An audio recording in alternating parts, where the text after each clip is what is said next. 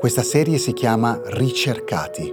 È nata per raccontare le storie delle intelligenze italiane nel mondo, le vite e le ricerche degli studiosi che si incontrano nelle università di tutto il pianeta.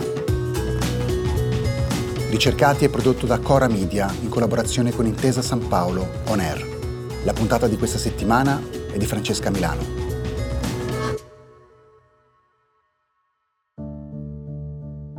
Un giorno ho ricevuto un messaggio su LinkedIn Diceva, seguo il vostro podcast e mi piacerebbe raccontarti la mia storia. Firmato Irene. Quando le ho scritto, ho scoperto che Irene aveva una storia un po' diversa da quella di tanti altri ricercatori che intervistiamo qui. Lei all'estero non c'è arrivata dopo la laurea, ha scelto invece di studiare in un paese straniero fin da subito, iscrivendosi all'università a Londra e così, a 18 anni, dopo il liceo classico, ha lasciato la sua città, Orvieto, e si è trovata a fare i conti con la vita da expat.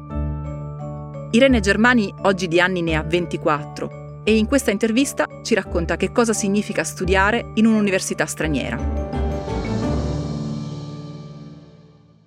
Ci sono dei giovani che vanno all'estero, si trasferiscono all'estero dopo l'università e invece c'è qualcuno che addirittura sceglie di andare a frequentare l'università all'estero, come te Irene, che sei partita dopo le superiori. Sì, esattamente. Ciao Francesca. Come mai hai scelto di andare all'estero a frequentare l'università e che cosa avevi studiato in Italia? Quindi qual è il tuo diploma?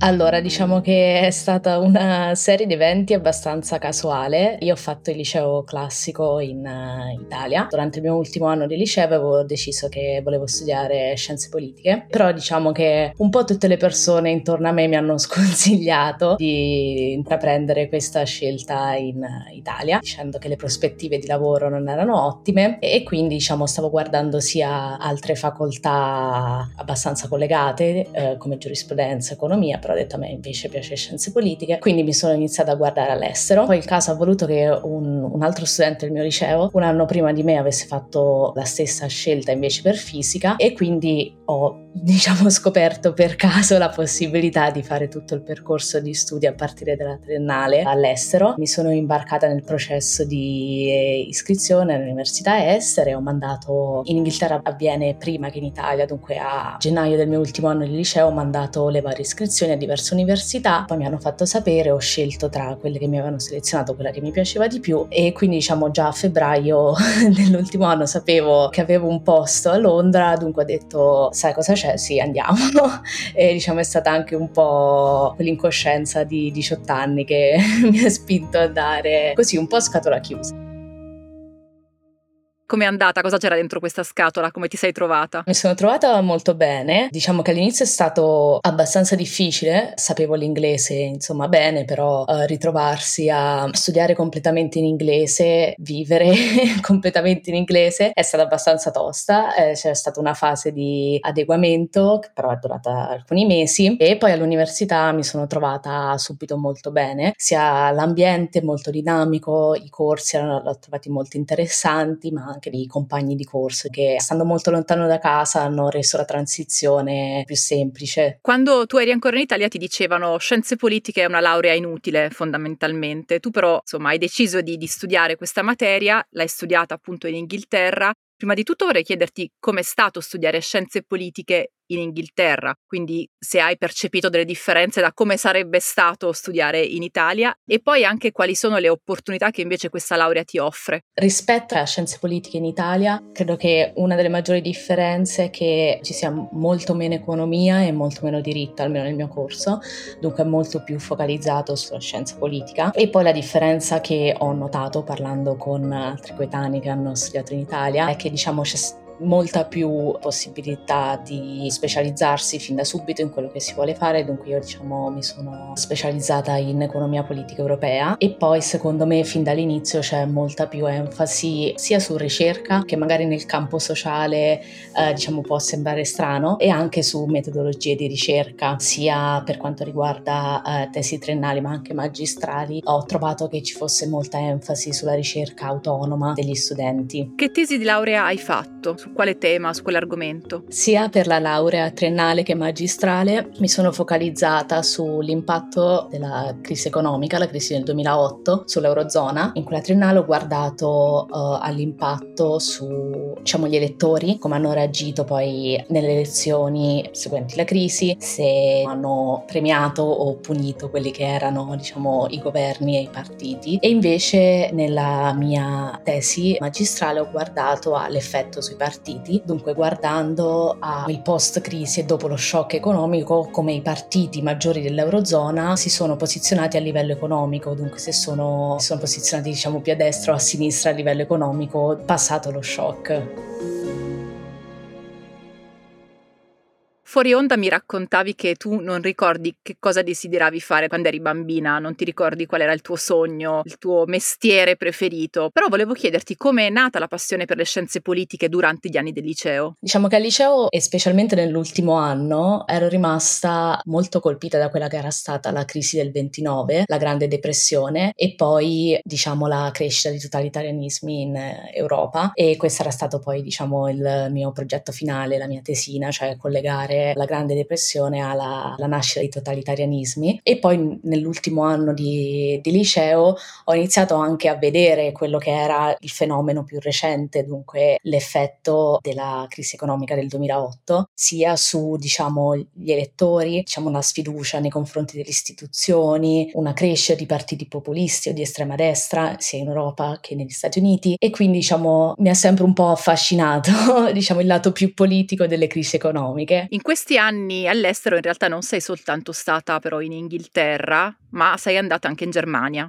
Sì, esatto. Dopo il, il, mio master avevo già l'offerta di dottorato, però avevo deciso di cambiare un pochino, diciamo, prima di fare il dottorato volevo avere per bene idee chiare. Sono andata a Francoforte a lavorare in Banca Centrale Europea come stagista per un anno. Questo mi ha permesso di applicare i miei studi in economia politica europea, un ambito più pratico. Ero nel dipartimento di comunicazione, facevo sempre analisi e ricerca, ma a livello molto più applicato e diciamo day to day studiando la comunicazione eh, della banca centrale con il pubblico sia attraverso media tradizionali, dunque giornali, eh, ma anche attraverso social media. E poi hai iniziato un dottorato, sei tornata in Inghilterra per cominciare un dottorato. Poi ho capito che comunque la ricerca mi appassionava anche nel mondo accademico e sono tornata in Inghilterra per riprendere il mio progetto di dottorato che proprio va a guardare gli effetti politici di crisi economiche nell'Eurozona, in particolare quello che sto studiando ora è comparare la crisi economica del 2008 con eh, la crisi economica che è stata una conseguenza della pandemia e vedere come è cambiata sia la risposta a livello europeo, ma poi vedere anche se i cittadini hanno cambiato la loro opinione, diciamo, dell'economia e delle policies in queste due crisi. Senti, una curiosità perché spesso parliamo di ricercatori e ce li immaginiamo un po' nei loro laboratori con le provette, però quelli sono i ricercatori che si occupano di materie scientifiche. Invece invece cosa fa un ricercatore che studia le scienze politiche? Sì, infatti, credo che anche i miei genitori siano abbastanza confusi quando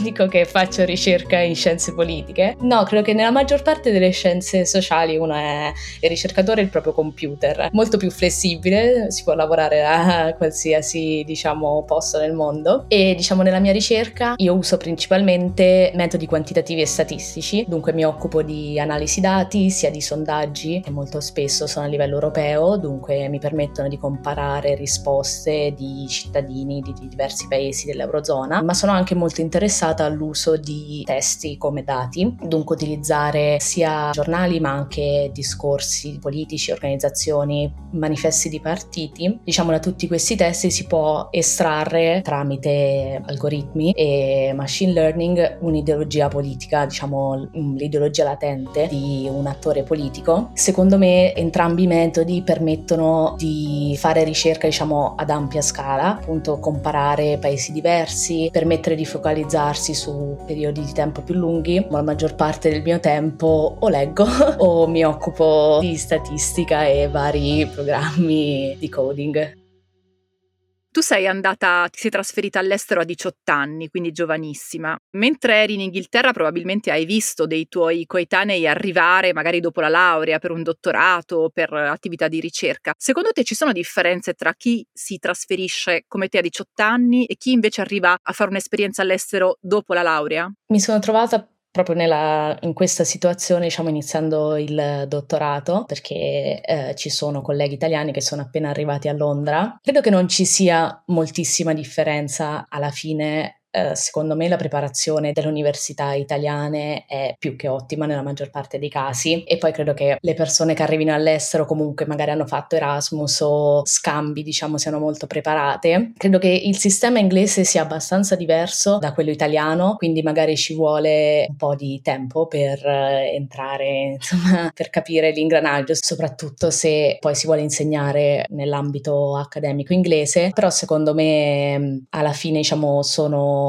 abbastanza equiparabili come educazioni. Senti, tu pensi mai di tornare in Italia a lavorare? Sì, diciamo che devo capire cosa voglio fare dopo il mio dottorato, se rimanere nell'ambito accademico. So che voglio fare ricerca, quindi si tratterebbe di capire se farla all'interno dell'ambito accademico o fuori e poi anche in base a questo capire se è fattibile tornare in Italia o meno. So che avendo fatto l'intero percorso di studi all'estero, in alcuni settori potrebbe essere difficile difficile far riconoscere proprio i miei titoli di studio, però se questo fosse possibile non la, non la escludo come possibilità o come quella di lasciare Londra ma andare da qualche altra parte in Europa. Hai citato Londra e quindi per chiudere volevo chiederti proprio questo. Da dopo la Brexit in poi moltissimi che avevano intenzione di andare in Inghilterra ci hanno ripensato, tu invece hai comunque scelto questo paese. Credi che in qualche modo la Brexit abbia limitato l'arrivo di altri stranieri, quindi abbia un po' chiuso l'Inghilterra? Sì, sicuramente adesso c'è bisogno di un visto per eh, lavorare in Inghilterra e c'è bisogno di uno sponsor per avere questo visto e ovviamente è più facile avere un visto in alcuni lavori,